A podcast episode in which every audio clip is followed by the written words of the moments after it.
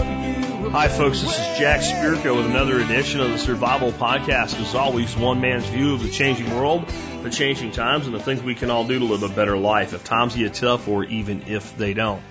Today is, what day is it? It is October the 11th, 2017. I know what weekday it is. It's a Wednesday, and I know that because it's time for an interview. And I've got a person on the line I'm really excited about bringing on for you. This is Tatiana Moroz, and Tatiana is part of the group of people that got messed up in the whole Jack mess up, where I had all these people that I was inviting on the show that I was really excited about several months ago, and then no one was applying to be on the air. I mean, I thought all of a sudden like the TSP magic had died or something, and no one wanted anything to do with me. Even people I knew personally, I was like, why don't you fill out a form? You ain't been on in a while. Jeff Lawton and stuff. And no forms are coming in. And if you remember back about a month ago, I went into like one of my special filtering folders that I hadn't checked in like over a month. And there were like 25, 30, maybe more guest survey forms sitting in there waiting on me. So now we're booked out 6 months. But Tatiana was one of the first of this group that I had asked to come on, and specifically to talk about cryptocurrency and really using it in their business, and some other really cool stuff too. She's a very talented musician that you'll hear a little example of that in just a second. And finally get to have her on today, so I'm pretty excited about it. What are we going to talk about? Cryptocurrency, but a bit differently than we probably have before. We're going to talk about what it means to the world to have private currency and complete freedom in the use of currency, some of the ways that's being attacked, how she's used it in her business 100% in some situations, how she continues to use it and helps other people do so. Her talk show called the Tatiana Show, which is mostly on things that at least revolve around the world of cryptocurrency, her work with trying to help free Ross Ulbricht, and a bunch of other really cool stuff. We'll have that all and more in just a bit. Before we do, let's go ahead and hear from our two sponsors of the day. Sponsor of the day, number one today, JM Bullion. You know, today we're going to talk a lot about cryptocurrency. And in the formative years of the Survival Podcast, I talked a lot more about precious metals than I did about cryptocurrency. And the reason is pretty simple. The show's almost 10 years old, and Bitcoin really hit the scene about 8 years ago. So there wasn't really any cryptocurrency market when I started. So now that cryptocurrency's here, how do I feel about silver and gold? The same way I always have.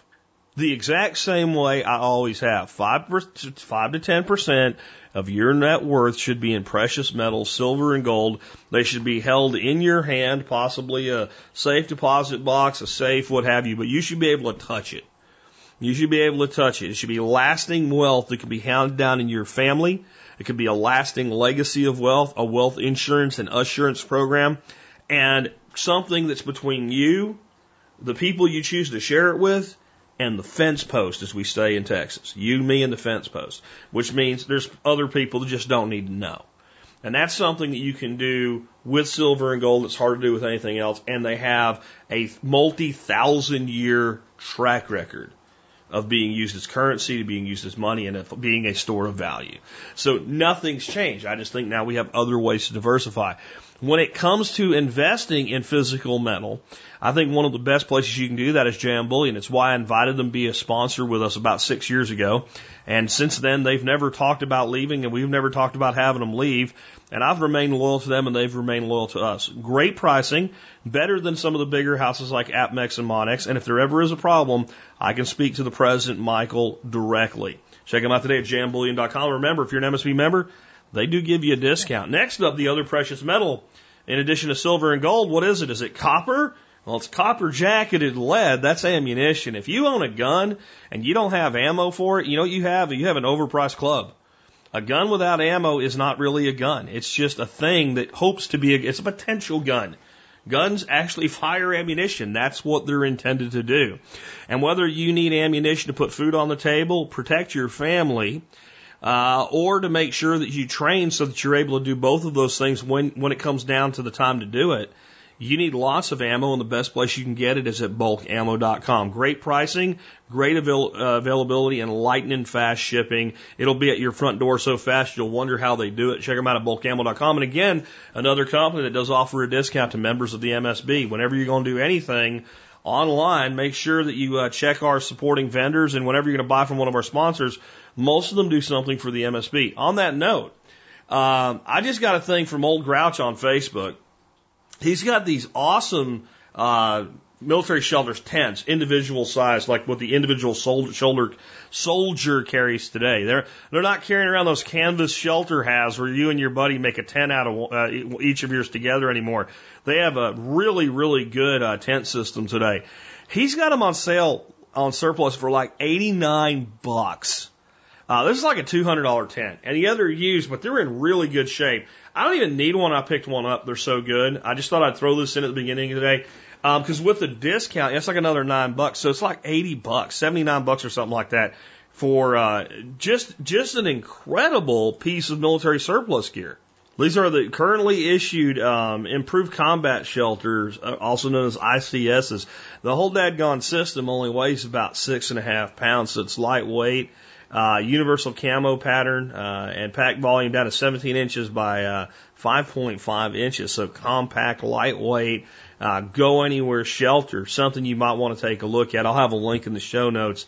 And remember, like I said, you get military or non-military, you get your MSB discount, another $8.90 off. So you're looking at like $9 off. So you're looking at like $80 for a $200 tent.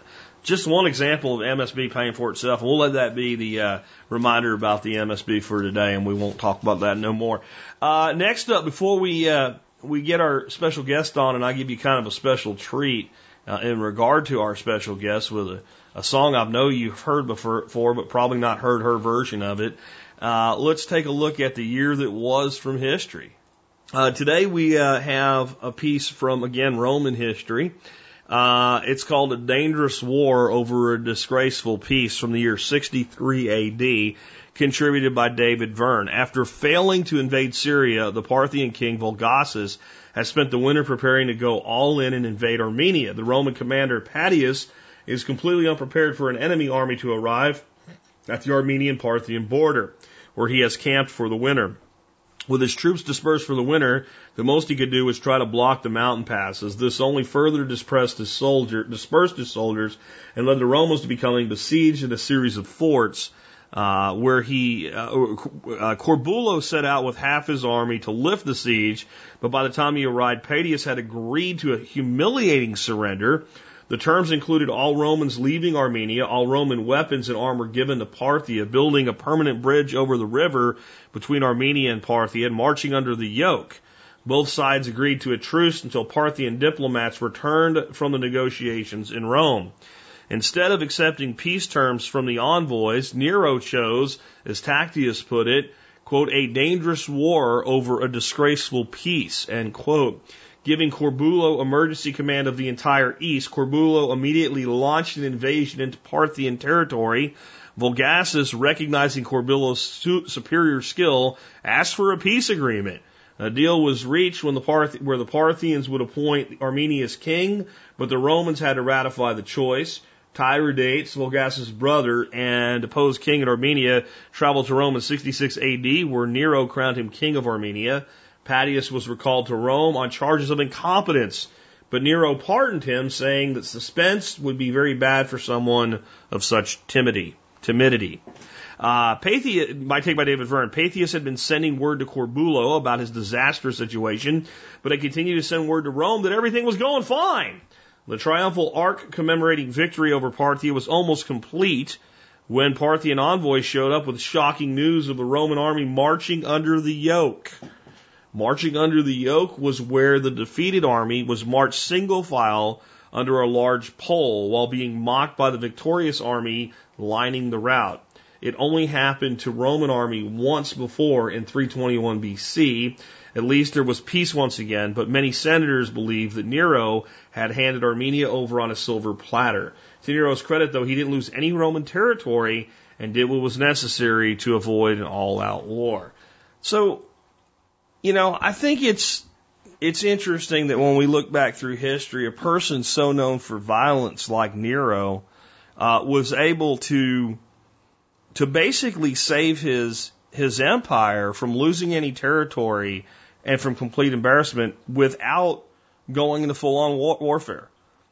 And I think a lot of times some of these emperors, the well-known ones, and most of the well-known ones are well-known for being like vile, evil, crazy, and nuts. We tend to look at them with a lot of distaste through history. And I'm not saying that we shouldn't, but I'm saying maybe we don't really understand the challenges somebody born into a position or maneuvered into a position where they were going to become the emperor of the largest empire of the world at the time, what they really had to do, the burden they really had to bear. It's just an interesting way to look at things a little bit differently. I'm actually watching a mini series or a series, a Netflix original series called Rome on Netflix right now, and it focuses around the Emperor Commodus. And I'll tell you what, Commodus is the emperor from the movie Gladiator with Russell Crowe. The Commodus is the real Commodus. It's no comparison. Like the movie Gladiator has no bearing in history at all, other than to use some people's names right. But even that Netflix series has some really unfair things. It starts out with him, using women and being a spoiled young man in Rome, and he finally gets sent by his mother out to the Germanian front to meet his father. And, you see this guy that's like in his mid-20s when this happens. When you look up the history of it, he's 13 when he goes. That's pretty damn young, and he probably wasn't doing all the shit that they made it look like he was doing at 13, because 13-year-olds are only capable of so much of that stuff. And at the end, the guy that kills him, Narcissus, okay, they make it like he goes in and challenges him and kills him in like battle in some kind of, because he's so disgusted with what he's done, which is basically fighting as a gladiator in the games, but giving his opponents dulled weapons so that he wouldn't lose or come to harm. And he throws this sword down at his feet, and, Commodus picks it up and fights him, and he takes it away from him and kills him. And when you look the truth up, Commodus was killed by Narcissus, but he was killed in his bathtub while he was sick from poison that he was given by his concubine.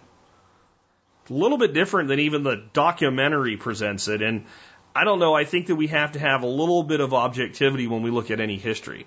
Just a little add-on to the history segment today. Now, before we bring on Tatiana, I wanted to play one of her songs for you.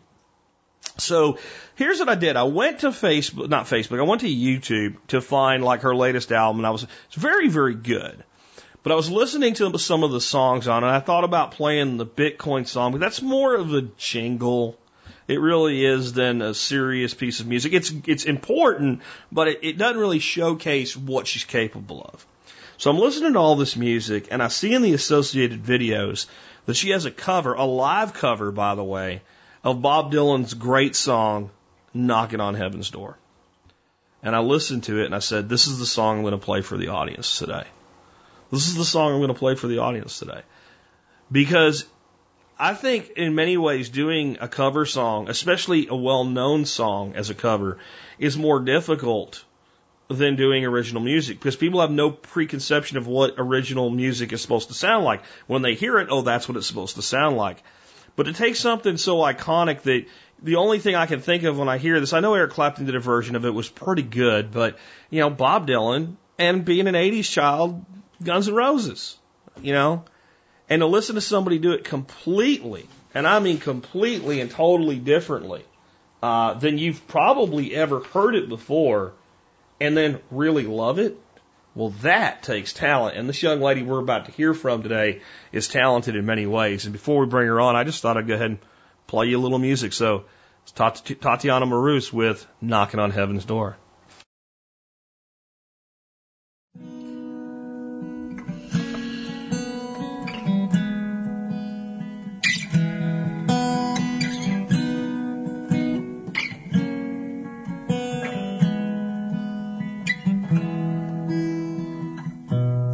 Mama, take this badge off of me.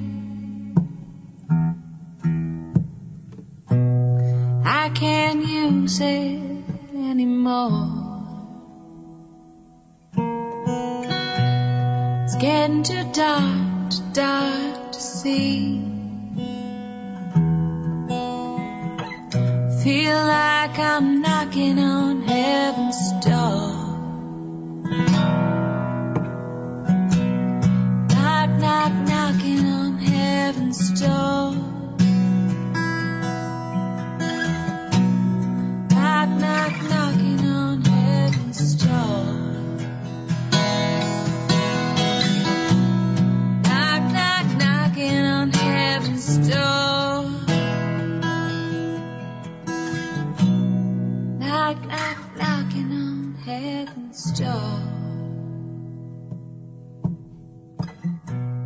Mama put my guns in the ground. I can't shoot them anymore. That long black cloud is coming down. Feel like I'm knocking on heaven's door.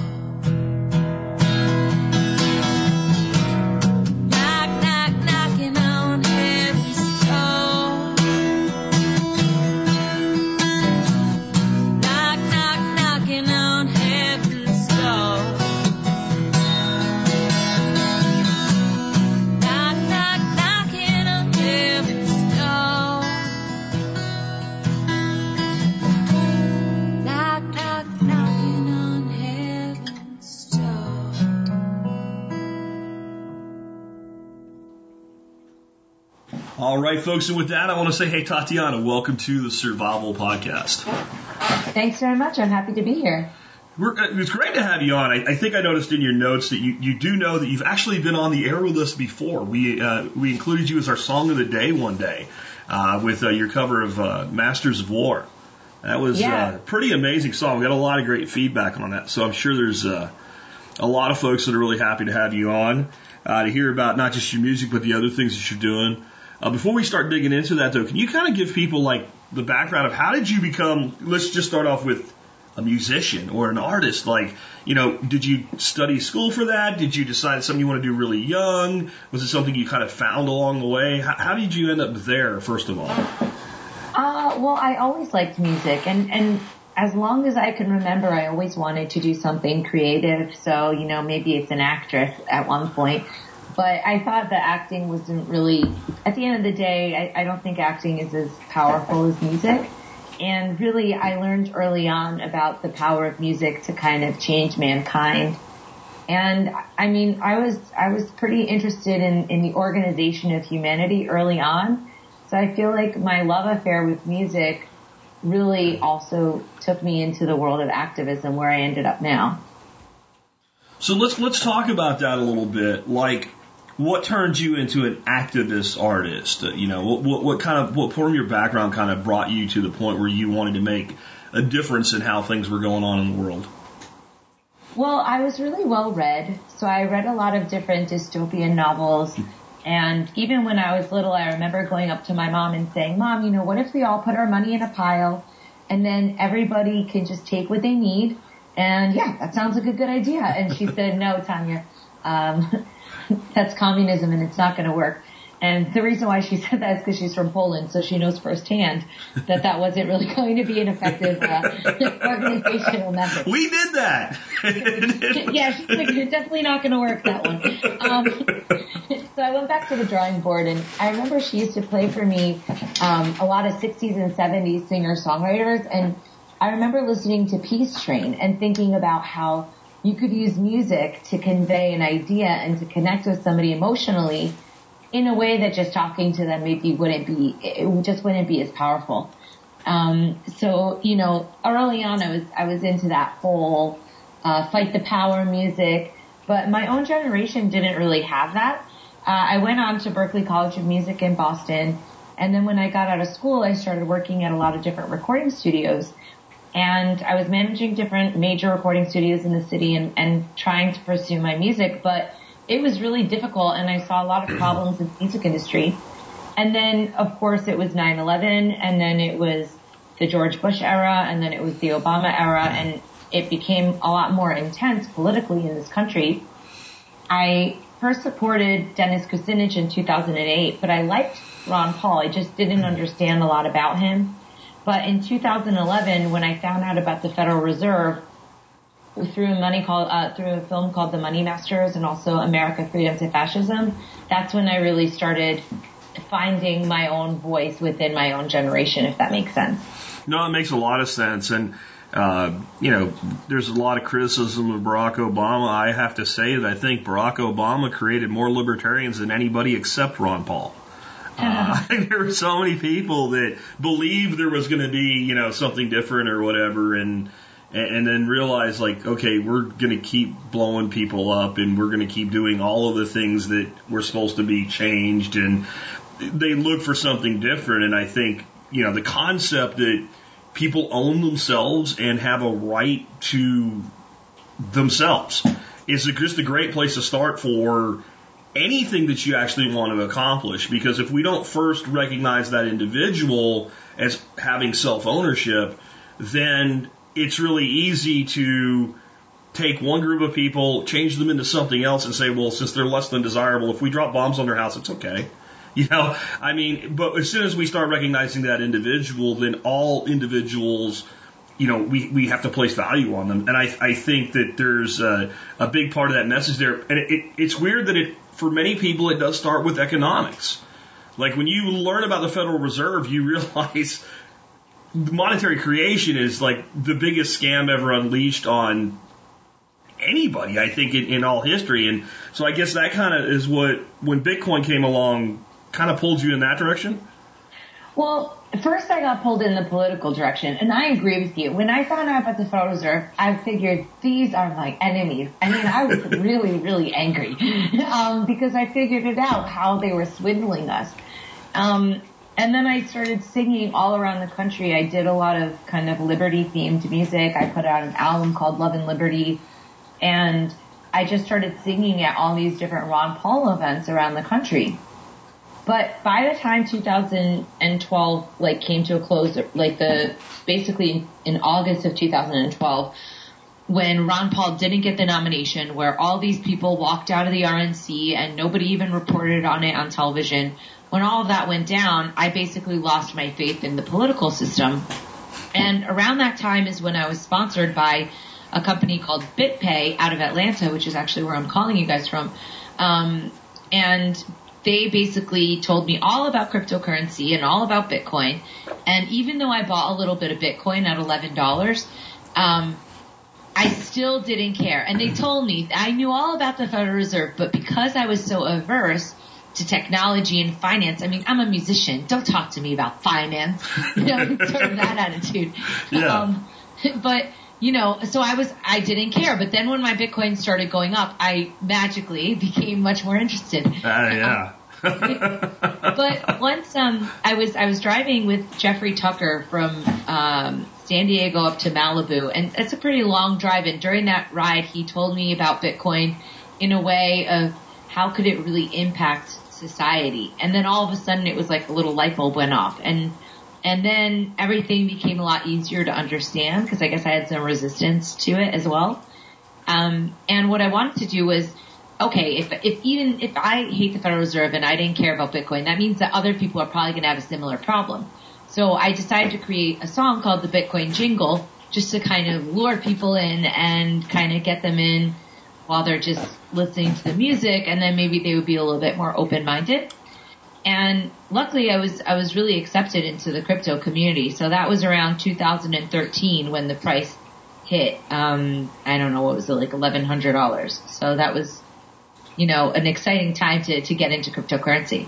Oh, absolutely. Just to throw salt in both of our wounds, back when you bought some at $11, if you'd bought $1,000 worth of Bitcoin then, or if I had, we'd be looking at about $50 million in Bitcoin today. But I think what's exciting to me is when you look back at that, there's so many people that say, well, I missed the opportunity. And I remember them saying that at the time you're talking about when it was at about $1,100. And yeah, I don't know if you've checked lately, but this has not seemed to really slow down. I think that it's always a really good time to buy crypto because, you know, in, for example, February, the price was around $800.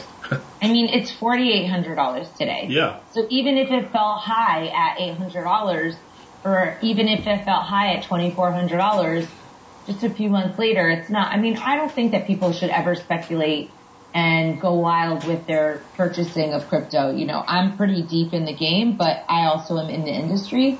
So I have probably a little bit better of an understanding of what's happening in the market.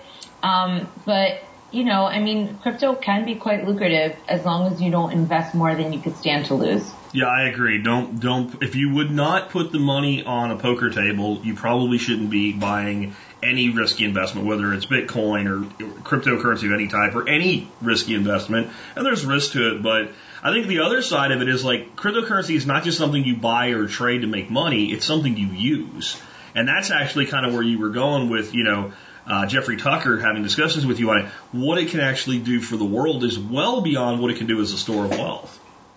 Absolutely. I mean, look, when I was doing music that was libertarian in nature, it's always kind of libertarian in nature, I guess, but the real trick was trying to get people into it. And people, if they identify as a Republican or a Democrat, they're going to close off if they're not on the same team as you, even if you have the same ideas.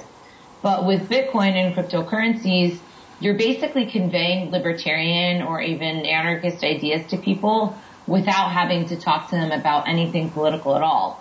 And at the end of the day, if I want to help humanity, you know, there's 2 billion people with a B that are unbanked in this world. That means that they can't get a bank account, which is fine because I normally would say, forget it, I hate Chase or whatever. But actually, you need a bank account if you want to get yourself out of poverty. So now, even if they have a dumb phone, not even a smartphone, which everyone has smartphones now, even in the third world, but even with an SMS phone, they have a bank account because of Bitcoin. So it kind of transcends a political discussion when you can empower 2 billion people to participate in the global marketplace and actually, innovate. You know what I mean? No, I know exactly what you mean. It might have even been on your show that I heard this, but one of the times that I really, even though I realized how powerful crypto was, I started to realize how many layers we haven't even figured out yet. Someone was talking about the concept that because it works in an open source environment, so Bitcoin's Bitcoin, but yet anybody can build anything to use or enable or help Bitcoin, like a wallet or something like that. And he was talking about, let's say, for instance, somebody was blind and they needed a technology that would enable them to use some type of a brokerage account or something like that. And he went on with how long this would take before it would be approved by government and get through the corporate apparatus. And he's like, but some guy can build this in 15 minutes in his garage and roll it out to anybody that wants it anywhere in the world. And he wasn't even really focused on that specific issue. His point was, if there's a demand for something in the way that people want to exchange value with each other, we now have a place where it can be built immediately by anybody that has, programming capabilities. And that puts us, if we're going to be in what you would call, an arms race with the state, everything we've ever been in an arms race with the state on, they've always had the advantage. You know, if you're going to have an arms race with the state on bombs, they have the advantage. There's no way you can have that arms race against the state. But if you want to have an arms race with software, right, there's no way the state can win that arms race. It's impossible because of the permutations and the freedoms that come along with something like that. 3 guys in a garage can sit down and start coding and build something in a few months that can revolutionize the world. Well, that's very true, but they are certainly trying to stifle that innovation. It does get in the way, but what's nice about cryptocurrency is that if it's made illegal in the US or if they give you trouble in China, you just go to Hong Kong or you just go to Thailand or you just go to Singapore or you just go to Argentina or you go to another country because you don't, with the exception of needing internet, you can do a lot of this stuff basically anywhere. Well, yeah, it's borderless. People innovate faster than governments can ever move. Governments are slow and cumbersome. They're violent, they're vicious, and they're blunt force. But technology is very nimble, and all the people working on it have, you know, it's like there's just a lot more people working on it, and they can move more quickly and make adjustments more quickly. You know, when I look at that, I love Bitcoin. I will probably always hold, use, and trade some level of Bitcoin, but the whole cryptocurrency world has evolved into multiple permutations. Some of them pump and dump ICOs and things like that, but some of them really valid applications. Some really I look at seeing as becoming long-term ecosystems, Swarm City, for example. And when you look at government, kind of what you're talking about, like, yeah, they want to do this or they want to do that, but they're just about to the level of sort of kind of understanding Bitcoin, right? For them to comprehend, right? For them to comprehend the anonymity of something like Zcash, right? You're 70 permutations forward in innovation, and they're finally sort of kind of figuring out what happened 9 years ago. Right. Well, I mean, the thing is, though, is that there are going to be companies that are willing to partner with the government. So they will get some advantages because there's always people willing to kind of sell it. Sure. And maybe they feel that that's a good thing. You know, it's a little bit presumptive to assume that everybody in cryptocurrency has to be, you know, an anarchist. I mean, I would hope they would be, but they're not. No, there's no doubt about that. Yeah, you're right. We don't want to go that wild. Okay, yeah. So, you know, there's going to be competition on all sides, but luckily I think that open source seems to do, to just have a lot more security to it. So I think that in the end, hopefully, you know, the technology that empowers the people will win. Yeah, I would think so. And when I, you know, again, when I look at that space, I think the biggest thing is that what Bitcoin did is prove that it didn't take a government to create a monetary system. And then once you've done that, and once a person looks at that and they see it work, and they keep waiting for it to fail because it's tulip mania or whatever, and I just it drives me crazy when people say that, because you can make more tulip bulbs really easy, just saying. But once they get past that facade and they realize, wait a minute, all economics really is an accounting system so that people can exchange value. That's really all money is an accounting system. So because when I come to you and say, like, I want to buy your EP, well, you've put a certain amount of work into that, you've put a certain value on it, and somewhere I did something for somebody else that was seen as having at least equivalent value. So now we need a way for me to transfer that value from me to you. And once people know that there's a way to do that without the state, you can outlaw it, you can regulate, you can do whatever you want. But in the end, somebody's going to innovate something that allows that to happen, because that genie's out of the bottle and she ain't going back in. Yeah, I think that's pretty accurate. And that's good. You know, I think that was like one of the things that I would bring up in the early days of Bitcoin. It's like the fact that we're getting to people to ask what is money in the first place is a question of really, really great magnitude, right? Because people so far just think that whatever it is that there is in their wallet is real. And even people who don't trust the U.S. dollar or central banking still don't really know that there is another way. And gold is great, but gold is not the most portable, I guess, is the issue, right? No, gold has great attributes, and it has horrible liabilities. If I have an ounce of gold and I wanted something worth about an ounce of gold from you right now, for me to get that gold to you, you're in Atlanta, you said today, right? And I'm in Fort Worth, right? That's complicated. It involves risks. I've got to basically mail it to you or courier it to you somehow. If I don't know what gold's trade at today, it's $1,600, whatever. If I want something from you that's worth $1,600 and you give me an address, I can send you whatever crypto you want. If you don't like the crypto I send you, in 15 seconds you can throw it through Changely or Shapeshift and change it into whatever you do want. And gold can't do that. And the gold bugs need to understand gold can't do that. Gold will never do that. It's just, well, actually, there are companies that do that. Like on my Tatiana Show podcast, Josh, my co-host, he's like a good guy, like actually cares about, has good values and stuff. Sure. He has a gold Bitcoin exchange. So basically you can switch your gold into Bitcoin, in and out like as many times as you want. And the gold is in these vaults, and even if they go down, like, you could still get it and stuff. So, I mean, I don't know all the details, but it seems like a really neat service for people who want to kind of make sure that they have their, like, if they want to go into gold easily, they can. And they're getting basically the speed of Bitcoin, but the solidness of gold, I guess. You know what I mean? No, I know what you mean. I'm going to try it out, because I think, like, I want to diversify. I have a lot of cryptos and stuff, but I don't know if that's the safest thing in the world. But I'm not going to have a gold bar in my house. So this seems like a good one. Yeah, I know. I mean, and that's the thing. Like, so I am the kind of person that would say, like, if I'm going to own metal, I want to be able to hold it in my hand as I sit here with an ounce of silver in my hand, right?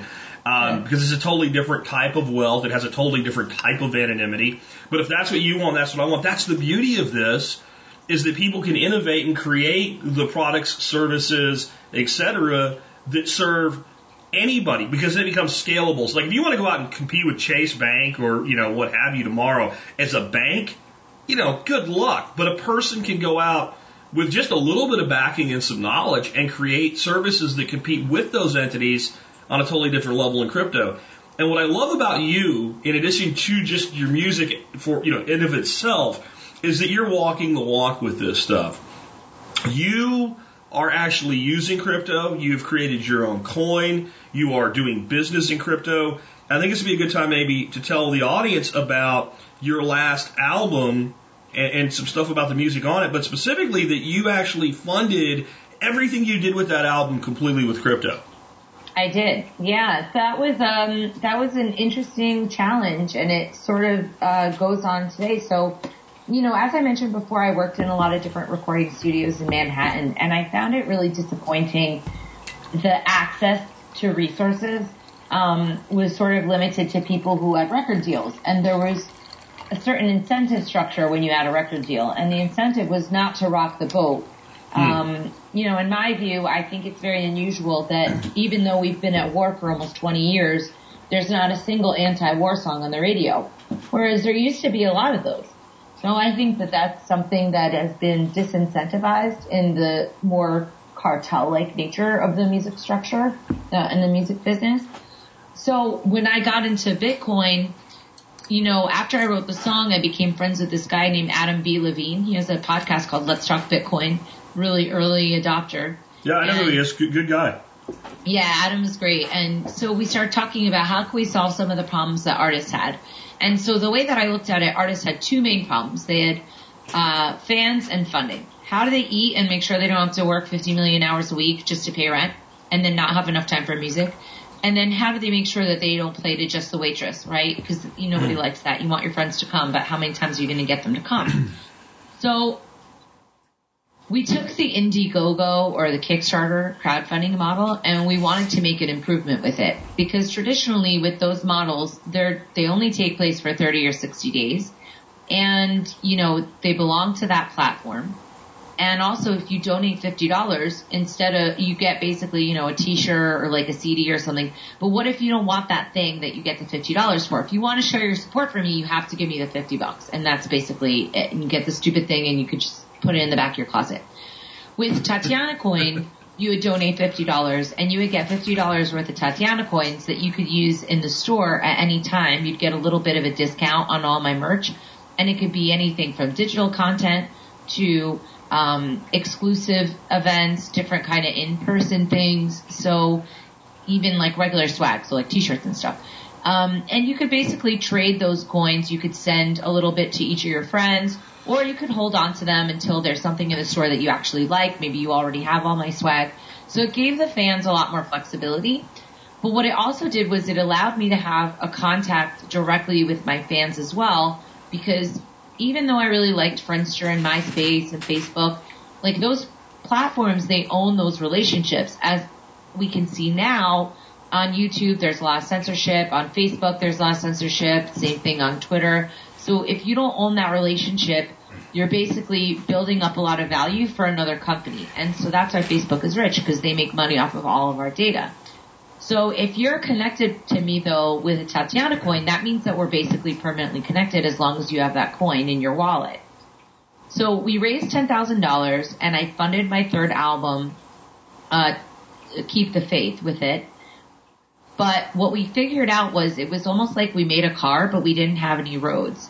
And so the past 3 years, Adam and his team have created a company called Tokenly, and they've basically been creating all of the infrastructure. And we're just about ready to kind of go out there and do a music product, but it's kind of hard to figure out the best way to move forward right now because the SEC regulations are still kind of tight. And I mention it because it's really unfortunate that innovation is stifled at the root a lot of times because of this kind of government involvement. I mean, I'm trying to sell like music around and it kind of really, it's hard to experiment if you're worried that somebody from the government's going to knock on your door and they're going to throw you in jail.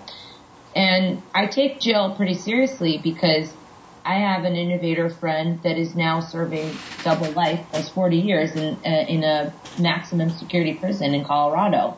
And that's Ross Ulbricht. I don't know if your listeners are familiar with the Ross Ulbricht Silk Road story. Do you know if they are? I've talked about it before, but please just continue because with the size of my audience and the way people come in and out, we have new people listening every single day. Okay. And this is an important story. I'll give you guys a quick overview. So one of the things that I learned about when I first got into the cryptocurrency space was something called the Silk Road. When I heard about it, I thought like, oh God, this sounds stupid, because it was basically an eBay online for drugs. It wasn't just drugs. It was actually a free market, and they had rules. So as if there was a victim, you couldn't sell it. But it operated on the principle that everybody owns their own body. So people sold, a lot of marijuana, some other kinds of drugs, sometimes medicine. A lot of people who were treating their children's diseases with, for example, cannabinoids, they were getting their drugs online. There were Bibles for sale. And they had a book club. It was essentially the first real free market, and it was also a great testing ground for cryptocurrency and for Bitcoin specifically, because that's when Bitcoin was coming up. It was the only crypto, pretty much. So they shut down the Silk Road, and they took Ross to jail. Ross Ulbricht is the alleged creator of the site, and they knew him as the Dread Pirate Roberts. And there was a lot of corruption in the case, and there was a lot of two government agents have now gone to prison because they were stealing and extorting money from people on the site. There's been evidence of tampering with the evidence itself. And there are a lot of different precedents being set by the case in terms of, can the government, for example, seize your laptop? Well, protections with the Fourth Amendment say basically they can't. If you have a file cabinet in your house, they're not going to say file cabinet when they get the search warrant. They have to say, banking file from March 2017. That's what they're looking for. But if they could take your laptop and just rummage through it, a laptop is basically a file cabinet on steroids. So when they start basically punishing people for things like that, also it basically is saying that there's transferred intent. So if you own a website and people behave illegally on your website, are you responsible for that?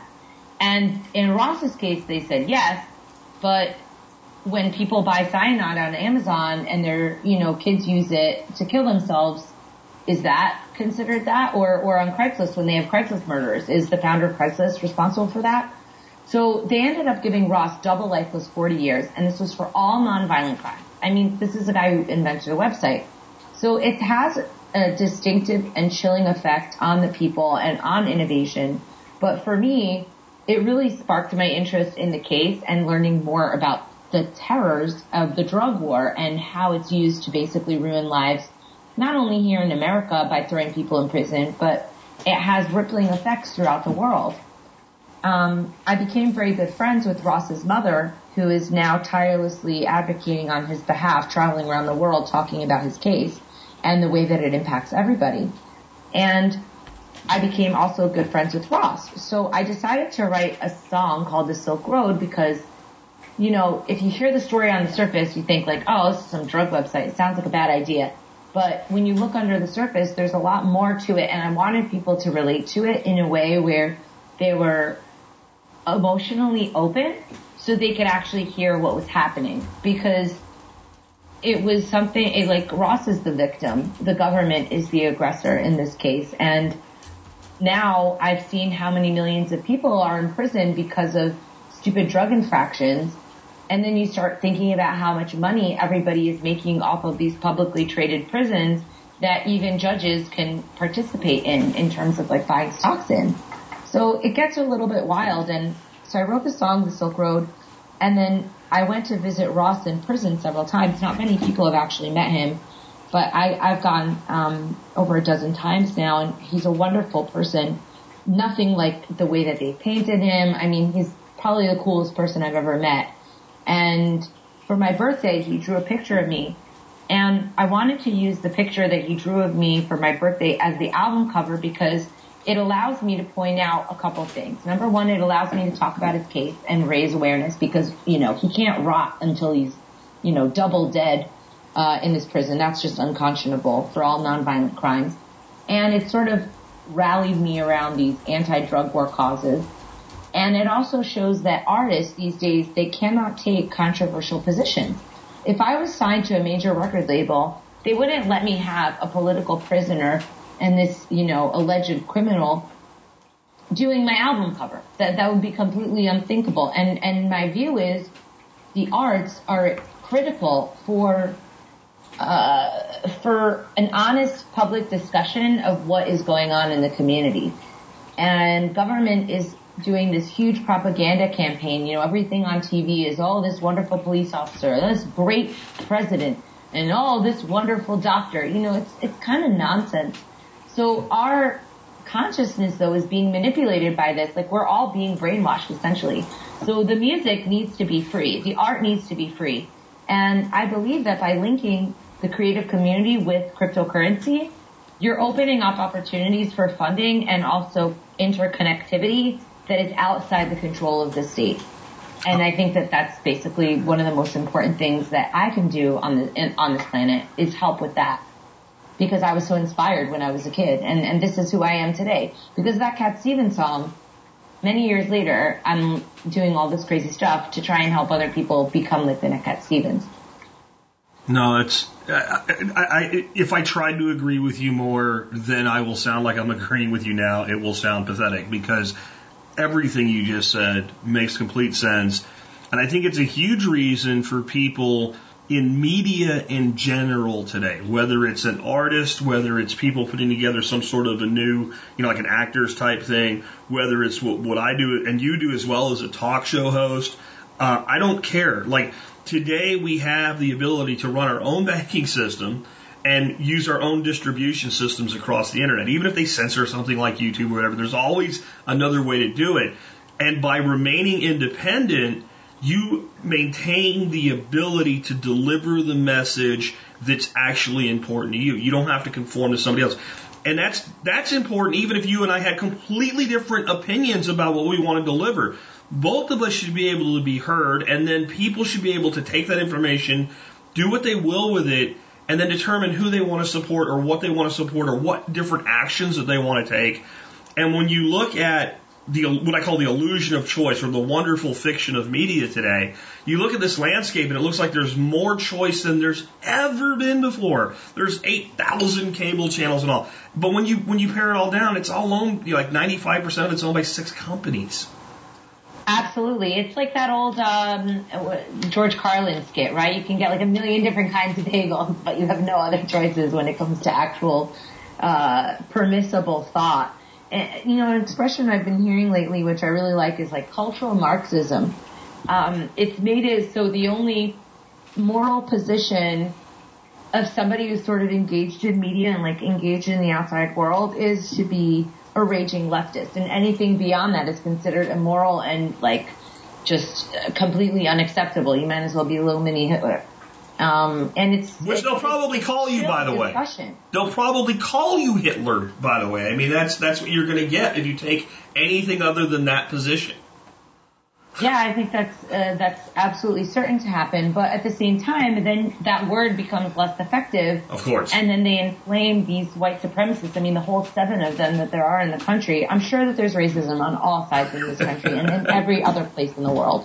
But the imagination that there are so many white supremacists. I mean, I think that they've done studies. Maybe there's like 5,000 in the whole country.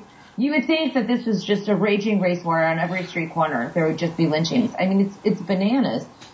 the hysteria that people have been whipped into, this frenzy, and any kind of dissent is an automatic admission that you're a racist, you're this, you're that. I mean, they just come up with any kind of slur that they can. And to be fair, it's both sides that do this. If you take any position that's contrarian to the mainstream left or right position, if you're talking to someone on the right and you do that, what is the first thing they do? You're a libtard, right? You're shoved all the way to the extreme left. And to your point, if you do that with somebody on the left and take any kind of a contrarian position to the mainstream leftist principle, well, you're a racist, neo-Nazi, skinhead, Trump-loving, you know, what have you. And it's maddening. But I think that it's independence that can actually continue to put out a message of sanity, and I don't know if it's dragging or luring people out of either one of those extremes, but it does seem that this, and I don't even want to call it centrist because then you're back in the political spectrum, but I guess maybe common sense, rational world does seem to be growing finally for a change. I think it depends on who you ask. I'm always very encouraged. But I was talking to my friend here in Atlanta, and she says that there are so many closed-minded people. But you know what? I don't know if I get too bogged down with measuring the effectiveness too much, because I think, like, you can only have such an effect on the world. You can only do so much. And you can't save them all. So I think people have to maybe just accept that a little bit and move on to the next person. I like to reach out to a lot of different people, especially with my music and stuff, but sometimes I think you just got to call it. Be like, come on, this one's not going to be a convert, and just give it up and move on to the next. Well, person. In your friend's world, they're looking for it. If looking for the truth. Yeah, I mean, if you're in your friend's world, it sounds like they're trying to evangelize, and you're going to run into tons of closed-mindedness, because the first thing you're going to do when you talk to a person about anything that they're not comfortable with is hit cognitive dissonance. And that what happens is we end up in this struggle for energy dynamic where you keep pushing, and of course, if I keep pushing at you, that makes you resist more, and the more you resist, the more that I push, until we alienate each other. Where I've kind of found, like, the main way that I've seen this really begin to spread is when people plant a seed, right? And when you plant a seed, like if you put a bean seed in the ground, you don't sit there and like will it to grow now. Right, you walk away, and assuming that there's enough water and the temperature's right and the seed was planted in fertile soil, when you come back there's a bean plant, and eventually that bean plant will produce beans and make more beans, right? But instead of understanding that, like, kind of the real role that we should serve in the liberty community as a whole, no matter what part of that spectrum we're on, is planting those seeds and letting them grow. Instead of trying to, you can't will a thing to grow. It doesn't work that way. There's a natural time that it takes a bean seed to grow, but at least we know what that is. 7 to 10 days it's going to germinate. When you plant a seed in somebody's mind or in somebody's heart about the concept that, like, this one thing should infuriate you, even if you think it doesn't, if you actually look at it and you walk away from that, that sits inside that person. And that's why I think music is one of the really great venues to do that. A person will hear a song, they'll like a song, it'll be catchy, and sometimes they really don't even know the meaning of that song. But one day they sit and they're singing along with that song, and then they hear something they really never heard before. And that's another way to get that seed in there. And then that seed starts bouncing around in the brain, and then the next time something comes up that they're just supposed to immediately have a strong opinion about, for or against, they ask the question, what's really going on here? Or why do I feel this way? Or what is the source of this information? I just did a show on this yesterday. If you can get people to just start asking before they respond certain questions about it and examine it, and then trust that the average human being, if they start asking these questions, will sooner or later come to some level of a more rational understanding of the world, I think we'd go a long way. I mean, that's why you're not taught that in school, and they will not teach that in school, because that concept is incredibly dangerous to the people that are in power right now. The concept of simply questioning information before you accept it, and more so, the concept of deciding, this is what I want to know, versus just being spoon-fed. I look at it like the media is like this giant bird, and the American people are like little birds in a nest, and they just vomit into the mouth of the waiting baby birds, and whatever comes they take, and then they either like it or they don't like it, but they only accept what is delivered instead of saying, what do I really want to know or understand? And all of the things that we do in, I guess you'd call it alternative media, I think maybe independent media is something that I prefer, allows different ways to seed that into the minds of people. Absolutely. Yeah. I mean, but then again, I get a little bit disappointed when people are complaining about, I don't know, because I think like YouTube and those platforms, they can really try and block people. Sure. Get access to it. So I hope that there's new solutions that can take hold, right? And that's where I think that Bitcoin kind of offers some solutions there, right? Because then maybe we don't have to depend on those current systems. I have a song called Make a YouTube Video. So, you know, I really believe in the power of these platforms. But now that I know that they're basically, you know, not doing things like fair and square, then now there's a need for something else. So hopefully people won't get too bogged down with the existing ones, and we can find some solutions outside of the realm of control, so to speak. Well, if you look at YouTube, the real problem there is that people built their monetary base on someone else's controlled platform. So well, that's why Tatiana Coin is that's specifically why I wanted to do it, because it's like, why are you making this for somebody else? Absolutely. Absolutely. And so if people had built, let's say, and they use YouTube as part of how they build their individual empire, right? And they have their videos on YouTube, and that's part of a funnel that's designed to get people to come to your website or to become a member of your fan club or buy your product or become a listener to your talk show or whatever it is. And all that is a funnel, and then YouTube starts demonetizing videos. Personally, I'm outraged at who they've done it to, but when it comes down to how it affects me and the temperature of my water in my pool, it doesn't. Because I never built any significant portion of my income on YouTube. So I don't really care. I care if they do it to you, if you understand what I'm saying, but it doesn't really affect me if they try to do something to me. And artists and media people need to understand that anytime someone else controls the platform, that's not only a risk, eventually it's a likelihood. And part of the reason I never did this is because, you know, my technical background is in internet marketing. All the way back to, like, you know, the mid-90s when the first search engines, like when Yahoo was a directory with a couple hundred sites in it, and, you know, the first renditions of Google and all. And so my expertise was actually in manipulating the search engines and marketing my own websites for customers, what have you. And so I understood the search algorithms. And when Google came out with AdSense, I started making a lot of money really fast because I could go out and build a little website about something like construction equipment. And those were really high dollar ads, and I could own the organic search and get a lot of traffic and just start making money on the spread. They'd come there, click on a Google ad, and I'd make $2. You do that three times a day across 100 different sites, all of a sudden you make a lot of money really passively. Well, Google just changed the rules. When they got to a point where, like, okay, we completely own this space now, they just changed the rules.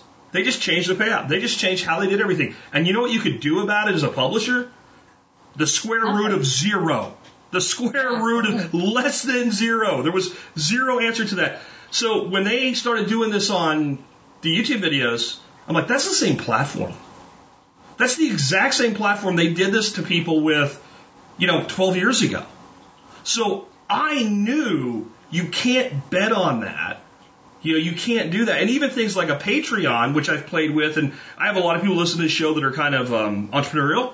So I've said, like, this is a platform you can do. There's no guarantee that they won't do that to you. But, like, I run a members platform where people do business directly with me. I'm not going to kick myself out. And when you're setting up things like with what you're doing with Tatiana Coin and direct relationship with your customer, Tatiana is not going to fire Tatiana. And that is the essence of, like, the new world entrepreneurship in this space.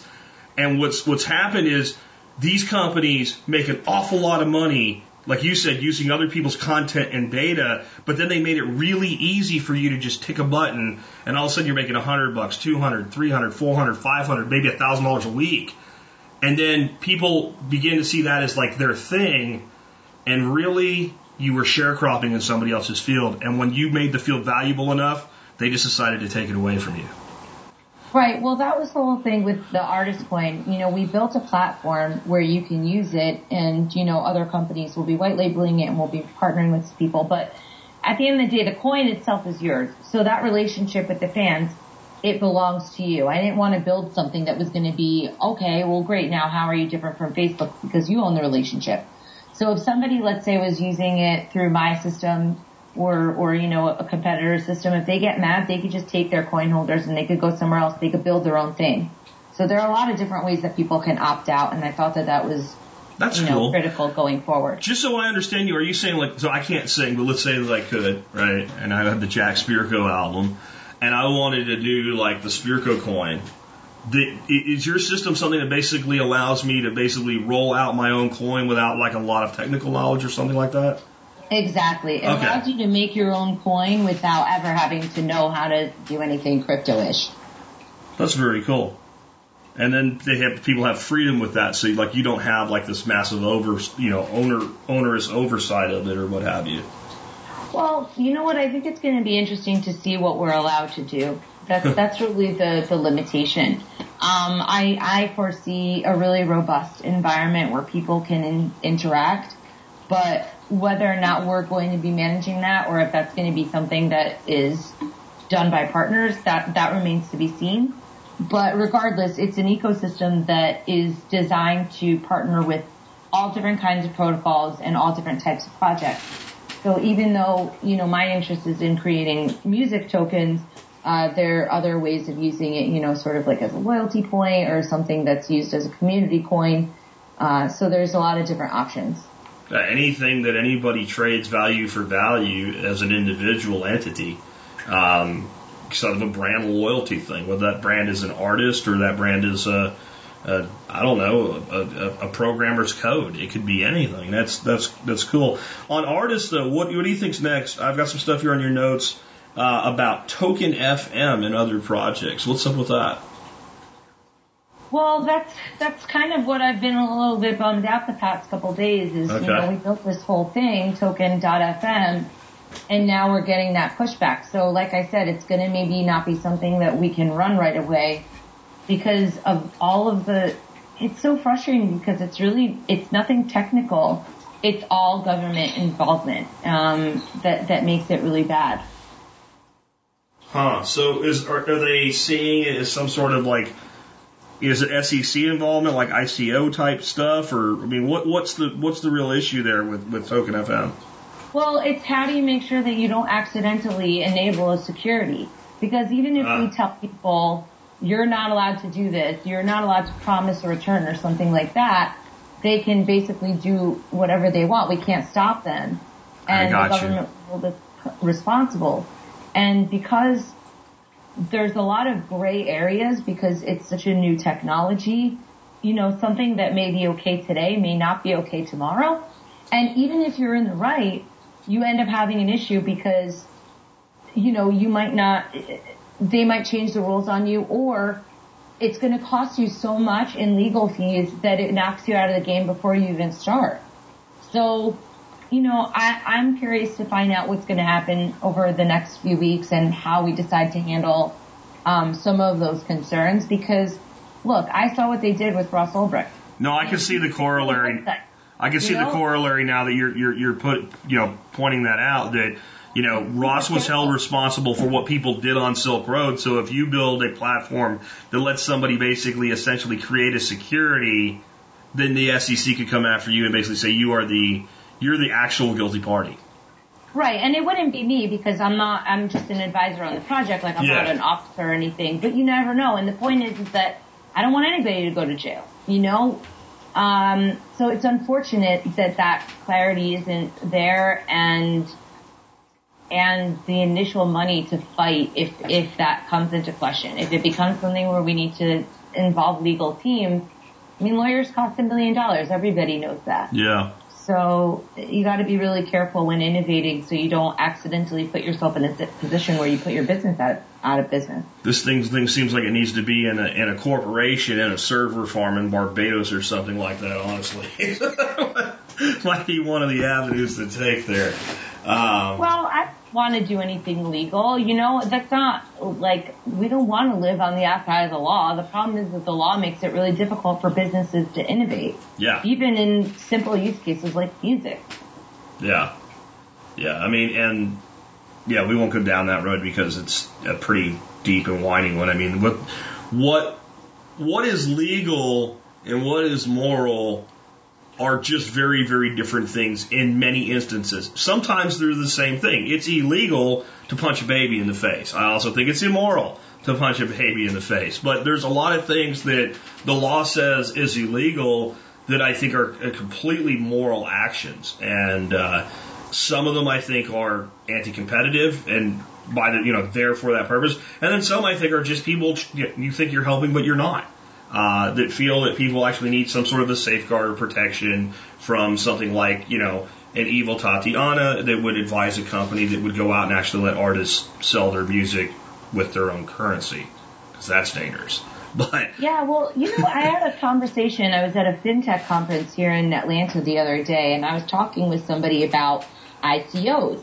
And he's saying, well, you know, people, they can invest in ICOs, but they can lose so much money. And I guess that's true. People can unwittingly lose a lot of money, just like they did in the dot-com bubble. But first of all, grow up, everybody, and do some research before you invest in something. If you can't figure that out, I don't know, like maybe nature needs to like help with that selection. But I think it's important to do your research before doing anything. And also, it is a way to keep people out of the investment world, right? Like, it kind of keeps poor people, when you basically make blockades for people to invest, you're basically saying that unless you have X amount of money, you can't invest, and we're your nanny state, and we're going to tell you how to spend your money. But if you go to a regular casino and you blow all your pay there every single week, nobody has a problem with that. I mean, sometimes they do. But I don't know, I think that the opportunities for the everyman to get in on all these different kinds of experiments is really appealing. And I also at the same time hope that when people do decide to mess around with these things, that they realize that there's a lot of risk and that they should try and mitigate that by getting as educated as they can be. Well, I agree, but I also don't think that like blocking ICOs doesn't actually protect anybody's money. And the reason it doesn't protect the average person's money is what was happening with ICOs anyway is people with lots of money who would be accredited investors and can invest in anything they want were buying out the whole ICO anyway. And then the person that wants to buy $1,000 worth of basic attention tokens or whatever ends up paying 4 to 5 times what they would have paid in the ICO a week later as soon as it hits an open exchange anyway. So a lot of times these rules and regulations that are supposedly protecting people don't actually protect anybody, but they make people feel better. And what they really do when it comes to something like ICOs is they prevent companies from raising startup funding, which I will be the first one to admit. There are a lot of ICOs that are pump and dump garbage. But I'm also a believer that if you want to spend your money on that, if you want to bet on that, just like you mentioned gambling, I'm not going to prevent you from betting on horse number 5 in the race at the sweeps tonight, right? I'm not going to do that because that's your money that you earned. And as long as the person that's selling anything isn't misleading people about it, you know, as long as they're not like, we guarantee your money when they don't, then I think, you know, like you said, grow up. You know, that's misleading. But like, I think if you're going to buy into an alternative crypto coin, that you're going to have to first purchase Bitcoin and then convert it to Ether, and then go participate in an ICO, you probably have some idea what's going on, or you wouldn't even be able to do it. Right. You know what I mean? You wouldn't be able, it's not like you can put your credit card down and do that. You have to take multiple steps to get involved in an ICO. I agree. And, I mean, look, I let the free market reign. I think at the end of the day, that's what ends up happening. And then but when you put in government protection, it doesn't let the free market correct itself either. I mean, I think that there are a lot of policing solutions within the community that have been discussed in terms of best practices and sort of kind of figuring out which things are BS and which things are not. But then when you have the government involved, people think, oh, well, the government gave its approval, so that means it's great. And it's like, I don't think that's actually what that means. So, I think it makes people less cautious, is what you're saying. Like, when you have this reasonable belief that anything you're allowed to invest in, the government said is okay and safe. Well, you can go out and start margin trading tomorrow, and you can lose your ass in a heartbeat. Sure. You know, I mean, there's no real hurdle to that. You can go take your entire life savings and invest in a new company on the NASDAQ that could go, Chapter 13 in 6 months. There's nothing that really protects you, but people do less due diligence because there's a facade of protection. If that makes sense. Absolutely. Let's talk a little bit about your... on with banking, right? And the FDIC insurance and all that. Yeah, I mean, that system works as long as they all don't fail. Well, I was looking at a talk by Andreas Antonopoulos the other day, and he was talking about how in Greece they took 20% of a haircut to all of their people, and then in Cyprus they did a similar thing. So, I don't know, FDIC insurance, I don't know. Yeah. Seems like they just took a bunch of people's money. That doesn't seem like a really good policy. So I don't really think, I don't know if I believe in some of these insurances that are supposedly in place. Because, if everybody runs for the bank, they're not going to pay that off. No, they can't. There's not enough money to do that. But on a limited failure, in general, yes, if you have $25,000 at the local bank and it goes under, FDIC will cover that. But you're talking about really kind of a separate issue, though. I mean, if the government just decides it needs some money and they just do a wealth tax of 20% and your money's sitting in the bank versus anywhere else, they can go do that. If your money's not sitting in the bank, well, they can't. And that's why I'm not like liquidate your bank account and go 100% Bitcoin. That's not my advice at all. But by diversifying, you have different things in different baskets and you limit your liability for everything in each sector. Because if one sector is attacked, the other one it remains unattacked. And generally speaking, when a sector is attacked by something like that, the other sector not only is safer, it generally goes up in value as people move into it trying to get away. So that's kind of my approach there. Let's talk to people a little bit about your show. You got the Tatiana Show, and I discovered that when I discovered the Let's Talk Bitcoin network. And you talk a lot more about stuff like we're talking about today than, just your music and things like that, right? Yeah, I think, there's a lot of things that I've gotten exposed to because of my music, a lot of different cool communities that I've gotten to tap into. So somewhere along the way, the folks at Liberty.me asked me to do a podcast, and then I started syndicating it on Free Talk Live, LRN.fm, and then on...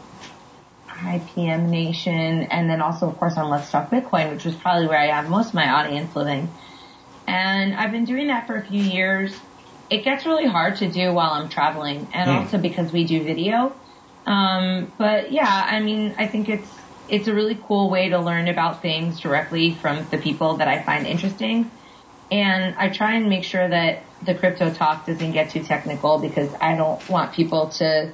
There's plenty of technical shows on Bitcoin. That is not what mine is about. No, and I think yours is actually about the more important thing, which is the philosophical and practical components of cryptocurrency and everything around that. I've heard you do shows that were really had nothing to do directly with cryptocurrency, dedicated to trying to help Ross Ulbricht, which I think is fantastic. And that, as important as that movement is, that also brings up this whole other can of worms about, if they can do that to a person, what can they do to you? And should these things even be doable? And that causes more questions. And I think, if you're making a difference in the world, the way that you do that isn't by telling people what to think. It's by forcing them to ask questions that they don't have answers for and making them seek those answers. And that seems a lot like what many of your topics do. Yeah, I think so. And there's something universal in it for everybody. The ideas of liberty and of freedom, they sort of extend to so many different avenues. So maybe somebody isn't passionate about one topic, but you can kind of give them the same underpinnings philosophically when relating it to a different topic. Yeah, absolutely. I think that's the more varied, what have you, because freedom and liberty means the same thing and a different thing to every individual, right? There's the basic concept of liberty or freedom, if it's pure, is basically being able to do whatever you want with whatever's yours until you harm or threaten or take from somebody else.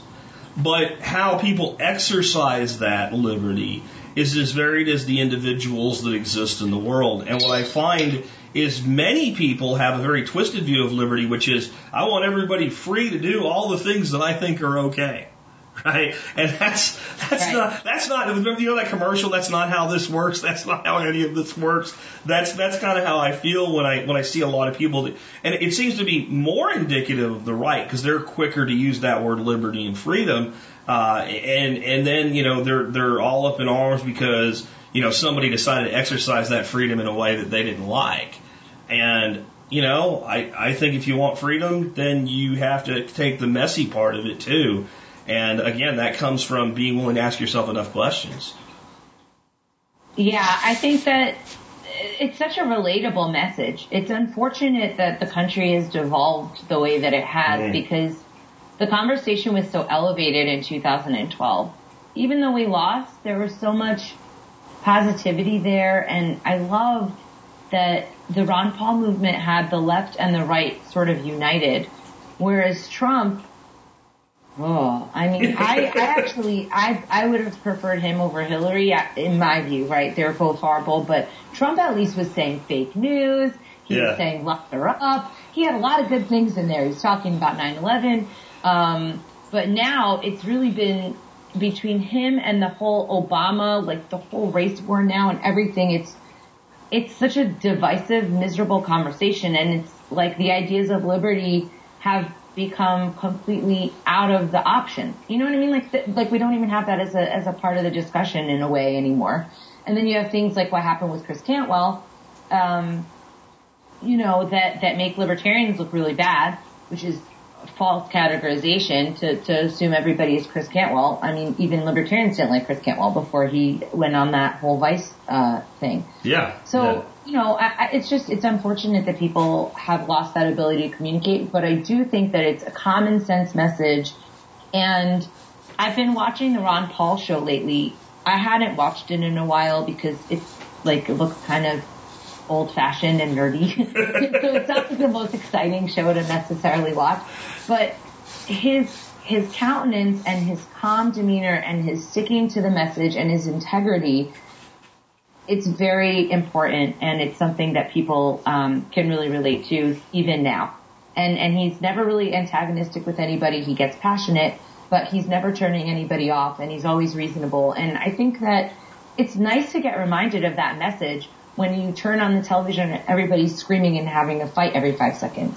Yeah. It's the Jerry Springer show has become CNN, Fox News, etc., it seems like.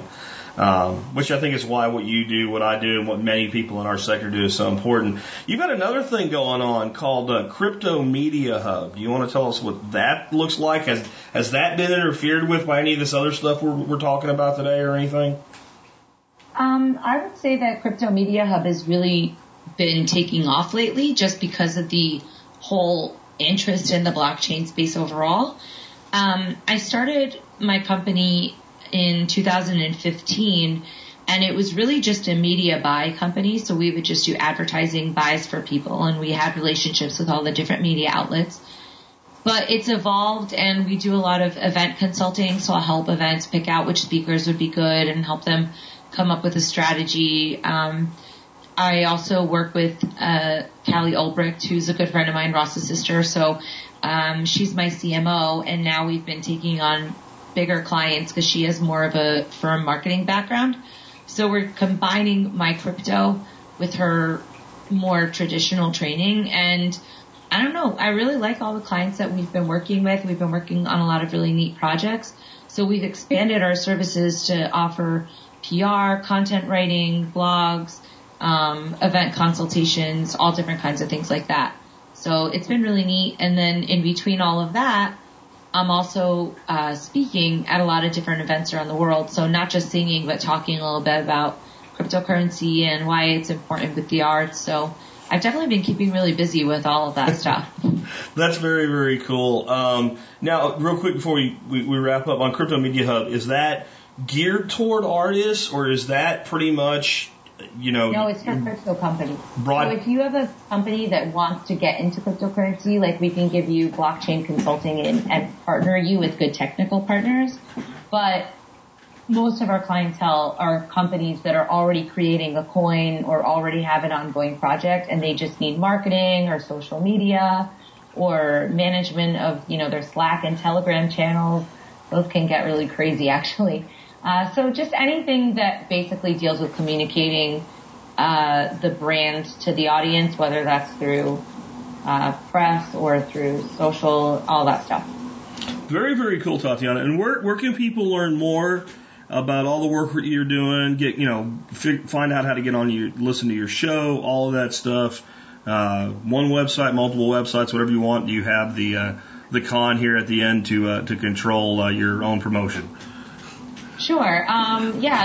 People can check out Crypto Media Hub at cryptomediahub.com. And then all of my music, including Tatiana Coin, if people want to pick up their own Tatiana Coin, they can get it at tatianamoroz.com. And, yeah, I'm on Twitter, Queen Tatiana. I'm on Facebook, Tatiana Moroz Music. So I'm all over the place. And if people want to listen to the Tatiana Show, they can go to thetatianashow.com. And folks, to make this easy, I will make sure that links to all of that stuff is in the show notes today. And with that, I want to say, hey, Tatiana, thanks for being with us today. I really enjoyed our interview. Great. Yeah, me too. Thanks, everybody. I'll talk to you soon. So, great interview with a really cool person, man. I really do like Tatiana. I love the work she's doing.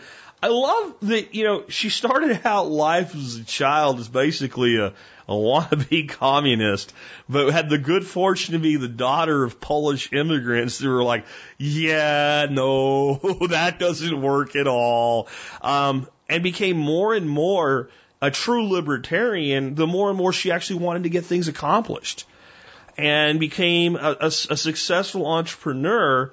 And the more you successfully, this is why I always encourage entrepreneurship. The more you do as an entrepreneur, the more you will see the problems inherent with the state.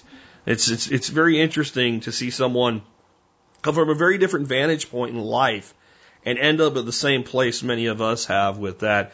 And she does really good work. And as you heard earlier, she's an incredibly talented musician. So anyway, if you like the work I do, one of the ways you can help support us is by doing your online shopping through tspaz.com. Just go to tspaz.com, tspaz.com. When you get there, you can see all the reviews of products that I've done on Amazon, or you can just do your online shopping through there. And then no matter what you were going to buy, even if you were going to buy it anyway, you help support the Survival Podcast and the work that we do. It doesn't cost you nothing extra. A couple seconds of your time to go there first. Anyway, today's item of the day is one I've never reviewed before for you. It's curry paste. Yeah, I like to cook, guys. You know that. And it's made by a company called Mayploy, M-A-E-P-L-O-Y. And this is the best curry paste I've found. There's a bunch of different kinds. I give you a recipe for a soup that I made last night, which was a green Thai curry fish soup that I made with Pacific rockfish and shrimp and scallops and peppers and sweet potato greens and Thai water spinach and Swiss chard and green onion and garlic and coconut milk and lemongrass. I want to eat it again. Ginger and green curry paste, and making the base broth from coconut milk, some onions and stuff like that, and Better Than Bullion fish base. Man, it came out good. But I'm gonna warn you something about curry paste. Don't overdo it. Man, last night I was just like, Dorothy's not gonna eat any of this. I'm just gonna make it hot because I like it hot. I used about 3 tablespoons in this fairly sizable pot of soup. I felt like I ate mace. Now, don't get me wrong. I was very, very happy, but my face was sweating and I felt like I ate mace. Curry is hot. And I think that's the one thing that most curries have in common is that they're spicy. So, if you don't like spice, you may not be able to find a curry that you like. But what I kind of want to encourage people to do in expanding their culinary horizon is to experiment with different ethnic foods. And curry Curry's a lot like saying barbecue sauce or seasoning or spice mix, right? Like every region has their own sort of kind of thing, and then each person within it has their own sort of kind of thing. And if when you think of curry, you think of kind of like that Indian yellow, over coriandered, over cumined, over turmeric thing that you don't like, that some people describe as tasting like an Indian's diaper. That doesn't necessarily have to be what curry is. There's all different types of curry, and I give you kind of a rundown of the different ones and a sampler pack you can try out as well in today's review. So check it out. tspaz.com, or just go to survivalpodcast.com and start scrolling or click the tspaz link. But again, always, guys, you can help us so easily by doing your online shopping through tspaz. No reason not to do it. That brings us to our song of the day. I was actually going to preempt the song of the day and play another Tatiana song, but I've done that to John a little bit lately, who puts these together for us. And I actually thought today's song was a great song to finish the show with. It's by Eric Church, and it's called Kill a Word. And I like it because it has two different ways we can look at it. And when you listen to this song, you'll hear him talking about killing words like hate and jealousy and envy and things like that, and replacing them with other good words. And he released this during the campaign, by the way, when lots of bad words were flying back and forth between both sides of each other, villainizing each other, and not having any kind of a reasonable discussion. And he said it was a good time to release it. And I get the point, you know, that it would be better if we could, you know, strangle hatred or what have you. And you hear all these colorful metaphors that it'll have for all these words that convey bad and evil things and things that we just would prefer not to have to deal with. But kind of my other side of this is this propensity by people to want to change the meaning of words and the reality of not really being able to do that, or not actually solving any problems or actually making them worse. We can get rid of the word envy, but getting rid of the word will not get rid of the fact that envy exists. We can get rid of the word evil, but getting rid of the word evil will not take evil out of the world. We can banish people from speaking about things that we don't want to hear about, or we don't like, or we think are wrong, or really are morally wrong. But getting rid of those words, or changing those words, or trying to change the meanings, or making it not okay to say those words will not remove the components behind them and the things behind them that are the reality of the world. And if we don't have those words to discuss those things openly and honestly, how would we ever expect that we could ever change them? So while killing a word may sound like a good idea, and it might even make a good song, it's probably not a good way to run a country or to run a world or to run your own life. One of the tenets of 1984 was removing words from the dictionary. And there's a reason. While there's some words that I would prefer we had less of what they represent, I'm not for killing any words. With that, this has been Jack Spirko with another edition of the Survival Podcast, helping you figure out how to live that better life if times get tough, or even if they don't.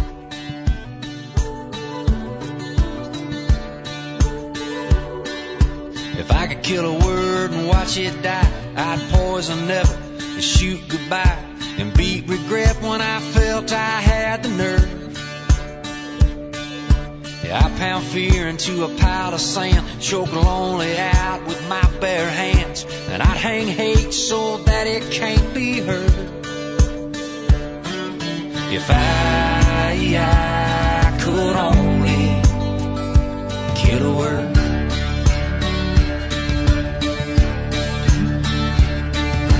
I take brokenness out back and break heartbreak, stand there and laugh right in its face while shooting at the bird. I put upset down in its place, I'd squeeze the life out of disgrace, lay over under 6 cold feet of dirt. If I could only kill a word.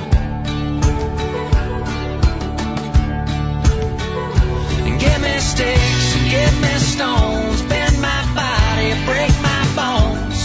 You stab and rod to turn me black and blue.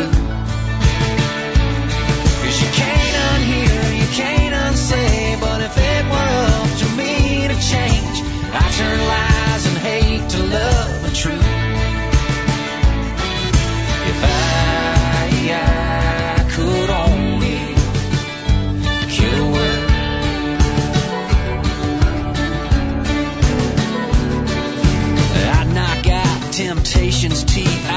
ever evil, and let it bleed.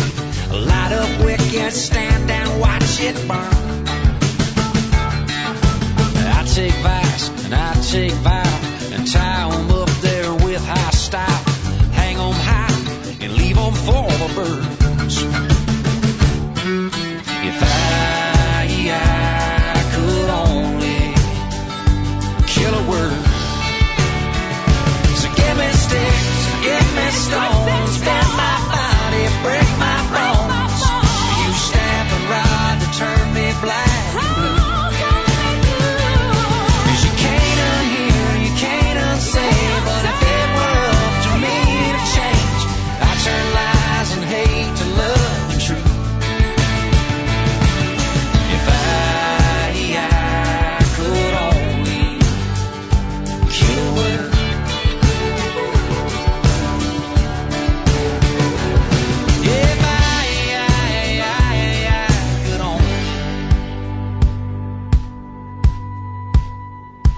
Kill a word.